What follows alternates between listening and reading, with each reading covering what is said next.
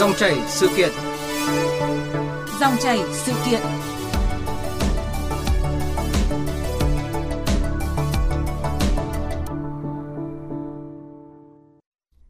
Thưa quý vị và các bạn, nhà văn Sơn Tùng, tác giả của nhiều tác phẩm về Chủ tịch Hồ Chí Minh và các danh nhân cách mạng, danh nhân văn hóa Việt Nam, trong đó nổi tiếng nhất là tiểu thuyết Búp Sen Xanh, vừa qua đời tại Hà Nội. Nhà văn Sơn Tùng ra đi ở tuổi 93 sau hơn 11 năm chống chọi với bệnh nặng do tai biến.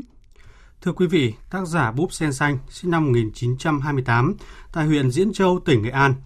Ông sớm rời quê hương tham gia cách mạng từ những năm 1950. Sau khi hoạt động ở tỉnh đoàn, làm giảng viên đại học, rồi làm phóng viên, ông vào chiến trường Nam Bộ, rồi trở ra Bắc khi bị thương nặng vào năm 1971. Năm 2011, nhà văn Sông Tùng được phong tặng danh hiệu anh hùng lao động thời kỳ đổi mới, trở thành người thứ tư thuộc Hội Nhà văn Việt Nam được nhận danh hiệu cao quý này. Là thương binh hạng 1 trên 4, hạng nặng nhất theo thang bậc thương binh ở Việt Nam, nhà văn Sơn Tùng mang trên mình 14 vết thương, 3 mảnh đạn găm trong sọ não, mất 81% sức khỏe. Bệnh tật và những vết thương hành hạ hàng ngày, bàn tay phải chỉ còn 3 ngón tay co quắp, nhưng ông vẫn miệt mài cầm bút để tận hiến và sáng tạo. Dù nay đã đi xa, nhưng nhà văn Sơn Tùng, búp sen xanh, vẫn còn tỏa hương mãi mãi. Đây cũng là chủ đề của chuyên mục dòng chảy sự kiện hôm nay, với sự tham gia của Phó Giáo sư Tiến sĩ Nguyễn Thế Kỷ, Chủ tịch Hội đồng Lý luận phê bình văn học nghệ thuật Trung ương, nguyên Ủy viên Ban chấp hành Trung ương Đảng, nguyên Tổng Giám đốc Đài Tiếng Nói Việt Nam. Cùng với phát thanh trực tiếp trên kênh Thời sự VV1 thì chúng tôi có live stream trên fanpage VV1 Thời sự. Và số điện thoại để quý vị và các bạn có thể tương tác là 0243 934 1040. Và bây giờ thì xin mời biên tập viên Lê Thu trao đổi cùng Phó Giáo sư Tiến sĩ Nguyễn Thế Kỷ. Vâng, xin cảm ơn biên tập viên Duy Quyền và biên tập viên Thu Hà. Trước hết xin trân trọng cảm ơn Phó Giáo sư Tiến sĩ Nguyễn Thế Kỷ đã tham gia chương trình hôm nay ạ. Xin ờ, cảm ơn các bạn đồng nghiệp. Xin uh, kính chào uh, quý uh, bạn nghe đài thân thiết của Đài tiếng nói Việt Nam. Vâng, à, thưa ông và thưa quý vị thính giả, sự ra đi của nhà văn Sơn Tùng thì khiến nhiều người trong đó có giới văn chương tiếc thương và xin được trích đăng trích đọc một số lời chia sẻ như thế này ạ. Nhà văn Nguyễn Quang Thiều, Chủ tịch Hội Nhà văn Việt Nam thì tâm sự là nhà văn Sơn Tùng là một con người đặc biệt và là một nhà văn đặc biệt. Ý chí sống và sáng tạo phi thường của ông là một tấm gương lớn, xin cúi đầu đầu vĩnh biệt ông. Nhà thơ Phạm Thu Yến thì viết kính cẩn bái biệt nhà văn, anh hùng lao động vô cùng đáng kính trọng về nhân cách và tài văn. Nhà văn Minh Chuyên thì nhắn gửi cầu cho hương hồn ông về cõi thiêng nơi cửa Phật, vĩnh biệt một tấm gương lao động nghệ thuật đặc biệt, một nhà văn anh hùng cũng rất đặc biệt và còn rất nhiều rất nhiều những cái lời chia sẻ gửi đến nữa. À, xin hỏi phó giáo sư tiến sĩ Nguyễn Thế Kỷ là ừ, cảm xúc của ông như thế nào khi mà hay tin ờ, nhà văn Sơn Tùng đã rời cõi tạm? Cái đêm mà 22 tháng 6 thì tôi là một người mà cũng nhận được kỳ thông tin là nhà, nhà văn Sơn Tùng đã vừa rời à, cõi tạm. Thực ra thì đối với tôi và nhiều người thì thân thiết của ông và gia đình ông ấy, thì cái tin này thực sự là không phải là bất ngờ. Vì à, trước đó thì cũng đã có nhiều ngày chúng tôi đã chờ đợi cái giây phút đau đớn đó và nghĩ là với cái tuổi của cụ thì à, tôi cũng nghĩ đến lúc này cụ đã có thể nói hoàn thành xuất sắc cái tư cách công dân cái tư cách của một nghệ sĩ một nhà văn.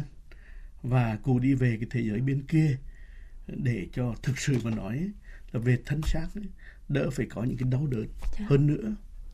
Và đó là cái điều rất đáng buồn.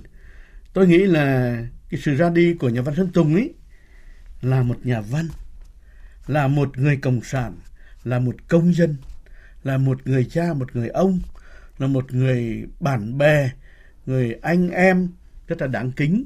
Và tôi nghĩ là ai nói đến Sơn Tùng ấy, thì từ người cao niên cho đến người trẻ, ai cũng có một cái sự kính trọng và phải nói rất là là tự hào về ông, với tư cách là một con người và với tư cách là một nghệ sĩ. Dạ vâng. Vâng, đúng như là ông có nói là rất là nhiều người Việt Nam, nhiều thế hệ đã nằm lòng những cái tác phẩm của ông, đặc biệt là Búp Sen Xanh và còn yêu mến và khâm phục cái nghị lực sống cũng như là khách khát vọng sống, nhân cách sống của ông nữa. À, ông và nhà văn Sơn Tùng thì có một số cái điểm đồng điệu như là cùng rất là yêu mến Bác Hồ và cùng sinh ra ở xứ Nghệ. Vậy thì ông có những cái kỷ niệm nào đặc biệt với nhà văn Sơn Tùng không ạ? Cái đầu tiên là phải nói thế này này cái thế hệ tôi và trước tôi và, và, và sau này nữa thì khi mà chúng ta đến với nhà trường đến với văn học ấy những cái trang sách ban đầu ấy, thì chắc là chúng ta tiếp xúc với những cái cái cái cái tác phẩm của nhà văn Sơn Tùng đặc biệt là cái bút sơn xanh Dạ.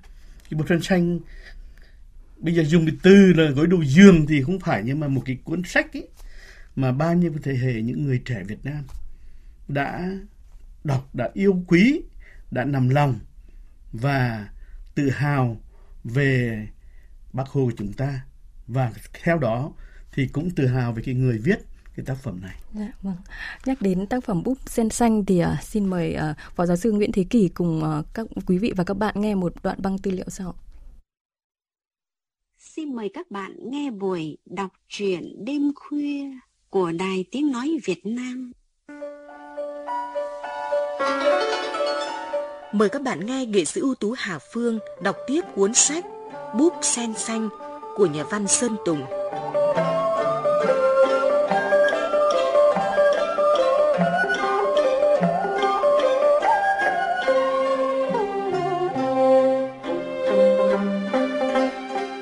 Cụ đồ nói tiếp, giọng rất mệt. Bà giàu héo ruột gan về mẹ cháu. Bà yên cái bụng được đôi phần về các cháu đã qua kỳ trứng nước và sớm biết đường ăn ở. Nhưng bà rất áy náy về cha cháu ở cái tuổi trẻ chưa qua già Vâng, chưa chắc hẳn là Phó Giáo sư Nguyễn Thế Kỷ đã nhớ những cái buổi đọc truyện đêm khuya ở uh, tác phẩm Búp Sen Xanh ạ. Ờ, những cái buổi đọc truyện đêm khuya của Đài Tiếng Nói Việt Nam như chúng ta đang nghe đấy ạ. Và cái tác À, phẩm tôi xin nói một chút là thế này. Ờ, vừa rồi chúng ta đã nghe một cái đoạn băng cái tư liệu về cái bút sen xanh của nhà văn Thân Tùng. À, tôi đã đến thăm nhà văn mà cái khi mà nhà văn đã nằm ở trên giường ấy tức là nằm mà không không không không không không không không không không dậy đi lại được nữa thì chính tôi đã đưa cái điện thoại của mình Dạ. và tôi mở cái những cái đoàn chúng ta đài tiếng nói Việt Nam đọc về bút sơn xanh ấy Dạ. và tôi mở cho cho cho nhà, văn ờ, nghe thế thì cứ khi nào á với nhà văn Tân Tùng khi nào mà có một cái gì đó xúc động á thì ông cứ nhìn vào khỏe mắt của ông thì có những cái dòng nước mắt cái chảy ra Vâng. Và nhờ những cái buổi ờ, đọc truyện đêm khuya này thì ờ, rất nhiều những thính giả cũng có thể tiếp cận được ờ, búp sen xanh qua cái qua phát thanh đấy ạ. Và tác phẩm này thì đến gần được hơn với rất là nhiều người nữa. Và đây cũng là một cái tác phẩm đặc biệt nhất của nhà văn Sơn Tùng khi mà đây là lần, năm nay là lần tái bản lần thứ 30 đến thời điểm này là tái bản lần thứ 30 rồi và dịch à, ra rất là nhiều thứ tiếng. Và trước khi mà trao đổi tiếp thì xin mời à, Phó Giáo sư Tiến sĩ Nguyễn Thế Kỷ cùng quý vị thính giả nghe ý kiến của một số độc giả ta thấy rõ ở từng trang tác phẩm ở trong búp sen xanh là những cái nét đời thường của một cái em bé ở một cái làng quê ở Nghệ An. Cũng như mọi em khác, trong những cái gia đình khác thôi. Nhưng mà được nuôi dưỡng và được chăm sóc, được dạy dỗ từ bé À, Sau khi đọc xong cái tác phẩm à, Bút sen xanh của nhà văn Sơn Tùng thì em cảm thấy rất thích thú bởi vì là giọng văn của nhà văn Sơn Tùng rất là giản dị và gần gũi, cái cách kể chuyện rất là lôi cuốn. Theo tôi, trước hết là với tư cách một nhà văn thì Sơn Tùng đã hư cấu, đã sắp xếp và làm cho cái nhân vật trở nên hấp dẫn. Mà đây là một cuốn văn học có giá trị và nó đã vượt qua bao nhiêu cái thử thách và bây giờ càng ngày càng đi sâu vào lòng quần chúng. Vâng, chúng ta vừa nghe một số ý kiến của độc những độc giả mà đã từng đọc búp sen xanh ạ. Cả những em ờ, sinh viên còn rất là trẻ và những người đã lớn tuổi rồi. Ờ, thưa Phó Giáo sư Tiến sĩ Nguyễn Thế Kỷ, theo ông thì cái điều gì mà khiến cho tác phẩm búp sen xanh được nhiều người yêu mến đến vậy ạ? tôi ờ, có đọc một cái bài viết một cái bài nghiên cứu của giáo sư Phan Ngọc Dạ.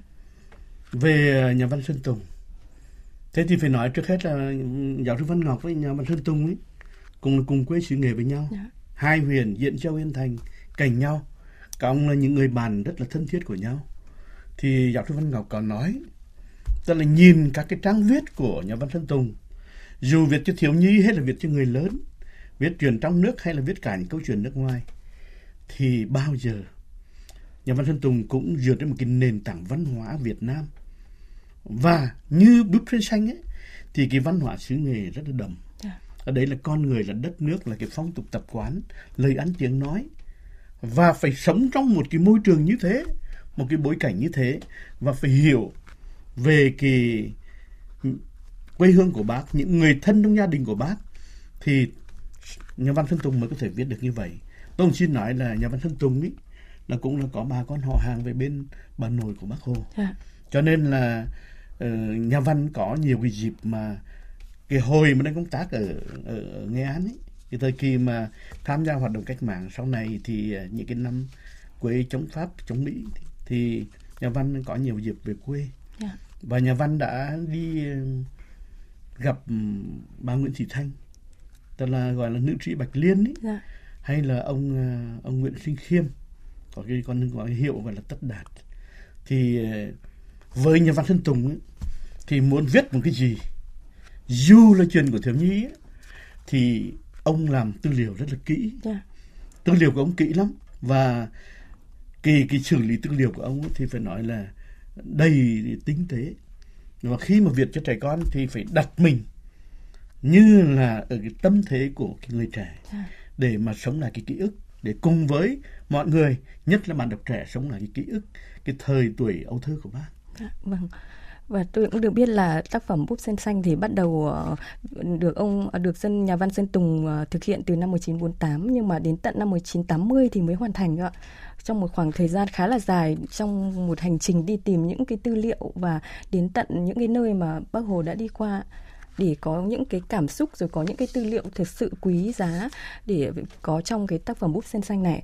Và trước khi mà trao đổi tiếp với Phó Giáo sư Tiến sĩ Nguyễn Thế Kỷ thì chúng tôi xin được kết nối điện thoại với thầy giáo Trần Trung Hiếu, giáo viên môn lịch sử trường Trung học phổ thông chuyên Phan Bội Châu, Nghệ An. Alo, xin chào thầy Trần Trung Hiếu ạ. Vâng, xin chào ờ, Trần xin chào anh Nguyễn Thế Kỷ. Vâng thưa ông, được biết là ông thì ờ, cũng có rất là nhiều kỷ niệm với nhà văn Sơn Tùng và cũng có những cái lần mà đến thăm nhà văn Sơn Tùng tận ở cái căn hộ rất là nhỏ của nhà văn Sơn Tùng ở ngoài Hà Nội ạ. Vậy thì ông có thể chia sẻ những cái kỷ niệm của mình ạ? À, vậy tôi à, một giáo viên sử phổ thông được gặp gỡ trực tiếp nhà văn Sơn Tùng và được đọc các tác phẩm của nhà văn có hạnh phúc lớn. Đặc biệt tác phẩm bút Phân Sen, Bút Phân Xanh thì chúng tôi đã được đọc từ phổ thông.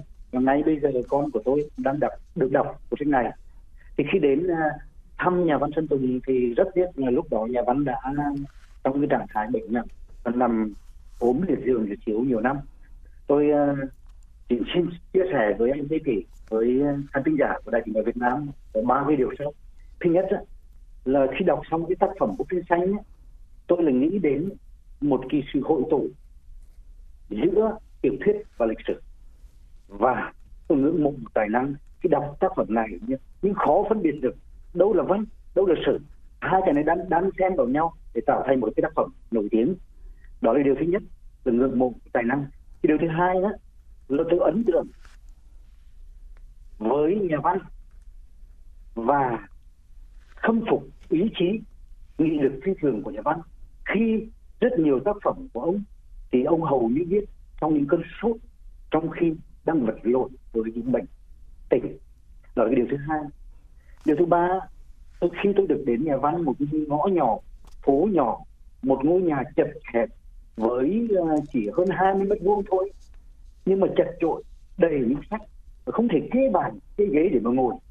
Và đó chính là không gian lui tới của rất nhiều anh chị em văn nghệ sĩ trí thức và những người yêu mến kính mến chủ tịch Hồ Chí Minh sẽ không quá lời khi nói rằng ai muốn biết về Hồ Chí Minh thì hãy đến ngôi nhà của nhà văn Sơn Tùng.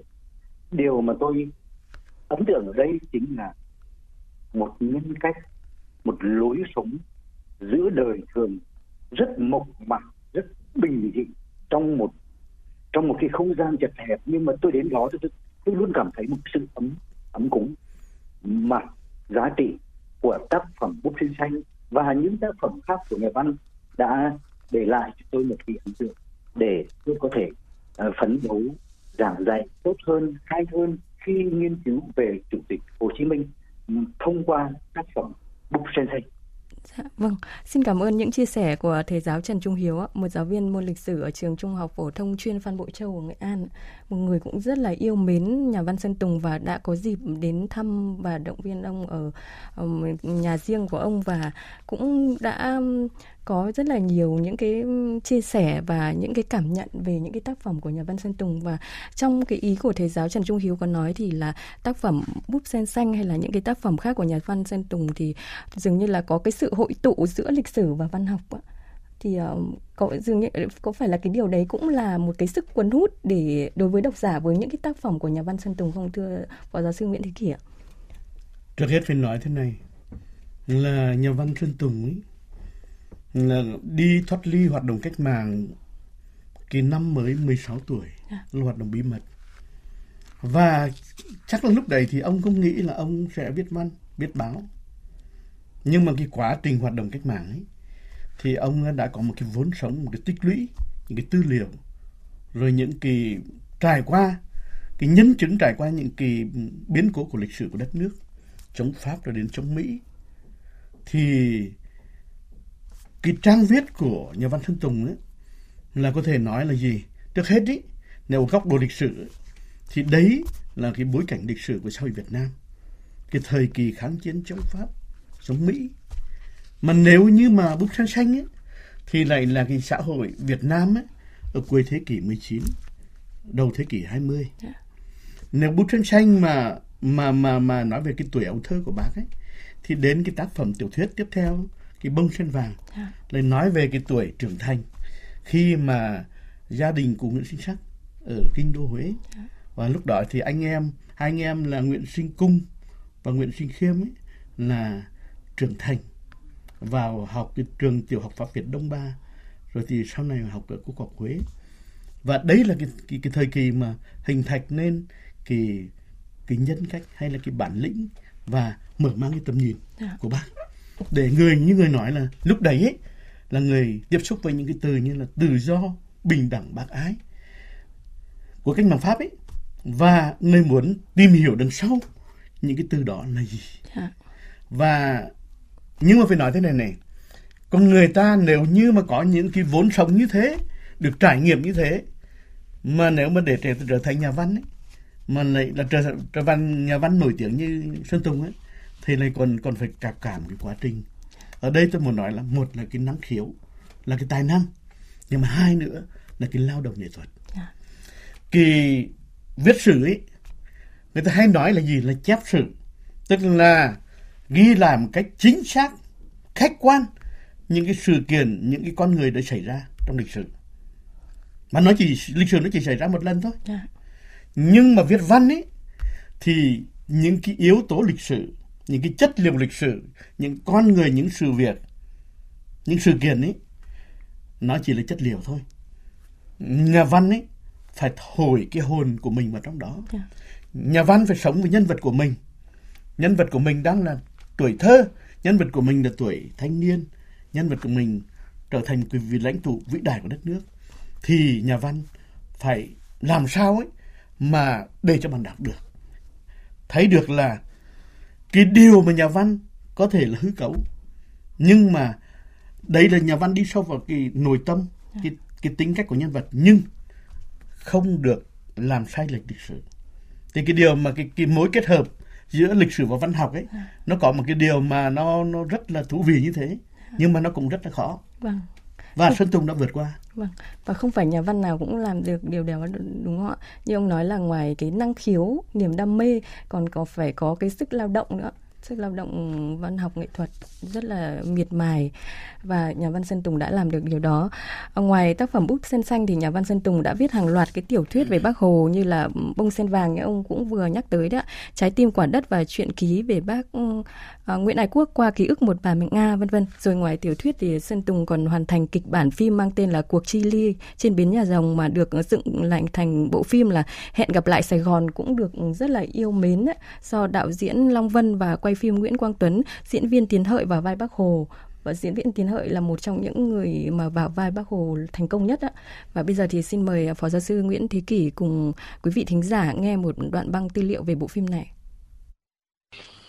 Ông Long à, Trong việc này không có chuyện may rủi, không nên đùa với sinh mạng của con người.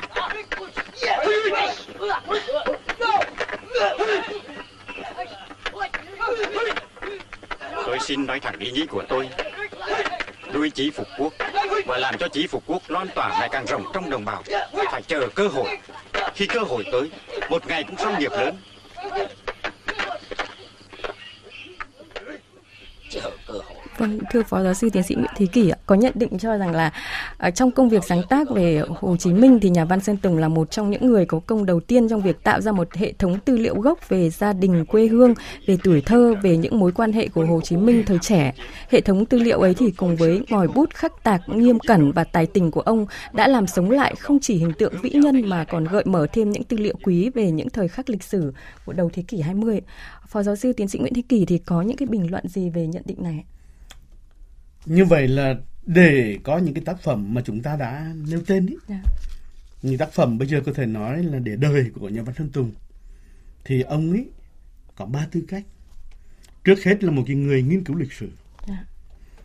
một cái người uh, nghiên cứu lịch sử rất là nghiêm túc và dày công vô cùng nhà văn Sơn Tùng ấy là đến gặp ai ví dụ như là ông cả khiêm bà Nguyễn Thị Thanh hay là kể cả cái bà mẹ Nga đi sang Nga thì cũng tranh thủ cái thời gian ít ỏi để đi tìm những cái nơi bác đã sống ở trên đất Nga trên Liên Xô như thế nào rồi thì à, cái việc mà mà mà mà mà, mà cái, cái cái tác phẩm mà cái bản điện ảnh vừa rồi đấy thì bác cũng đi tìm những cái nhân vật ở trong đó mà có những người là nguyên mẫu. Dạ. tôi xin nói là nguyên mẫu và đến mức là thế này này những cái tư liệu đấy ấy, nhà văn còn rất là kỹ lưỡng là gì nhờ bác nhờ chị nhờ anh.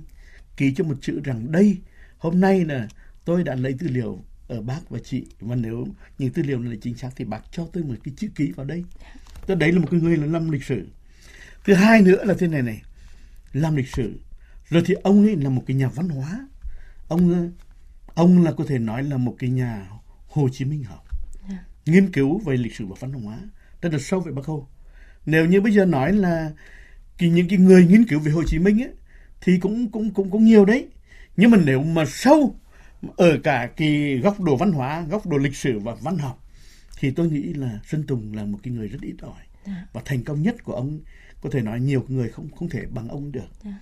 thì đây là cái cái cái cái cái mà đằng này trong cái ban đọc dưới góc độ lịch sử dưới góc độ văn học và dưới góc độ văn hóa. Dạ. thì người ta đều kính trọng Xuân Tùng là vì qua những cái trang viết của Xuân Tùng ấy thì người, người ta hiểu về Chủ tịch Hồ Chí Minh, những người thân trong gia đình của bác, quê hương của bác, đất nước của bác, kể cả bạn bè năm xưa của bác bằng những trang viết của Xuân Tùng. Vâng trong với cái khối lượng tác phẩm văn học khoảng 40 đầu sách, trong đó có hơn 20 đầu sách viết về Bác Hồ, khó có thể tin là một nhà văn mà thương binh nặng hạng 1 trên 4 với cái bàn tay phải chỉ còn ba ngón mà có thể có cái sự lao động nghệ thuật cực kỳ nhiều như vậy.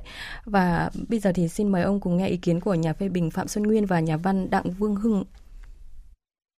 Một nhà văn bằng nghị lực tốt bậc của mình đã vượt qua cái sống cái chết để lại cầm bút và chọn cho một cái đề tài hết sức cao cả, hết sức cao đẹp nhưng cũng hết sức khó khăn.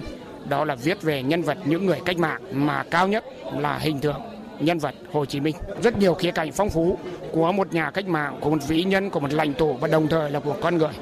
Có thể nói nhà văn Sơn Tùng là một cái tấm gương lớn, cái nghị lực phi thường của một con người ông bị thương nặng như thế bao nhiêu năm ở một cái môi trường như vậy nhưng mà, mà vẫn viết được những cái tác phẩm là đủ sổ đặc biệt là viết về chủ tịch hồ chí minh. Những cái đó những nhà văn bình thường rất khó làm được về tư liệu chứ không nói gì một một người một nhà văn bị thương binh một người nằm trên giường bệnh như ông.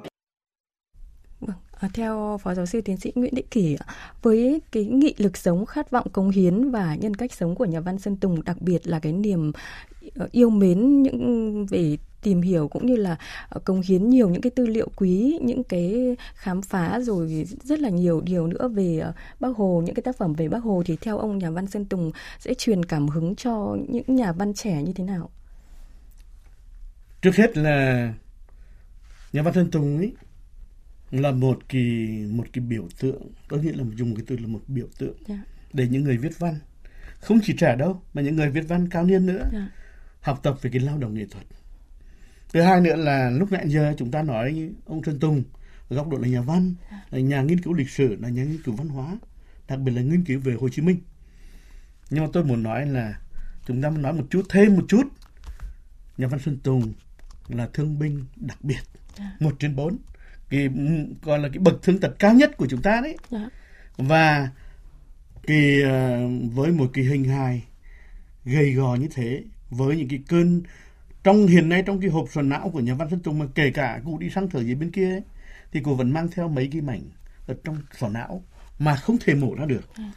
Những cái mảnh mảnh đàn đấy ấy nhưng khi mà trái gió trở trời thì hành hạ. Có khi cụ viết mà vật vật vã ra có khi thậm chí là máu còn chảy ra. Ở nơi nơi nơi, nơi tai nơi miệng. Viết đến như thế. Nhưng mà có một điều này này chúng ta cũng à, sắp đến cái ngày à, kỷ niệm ngày thương binh liệt sĩ.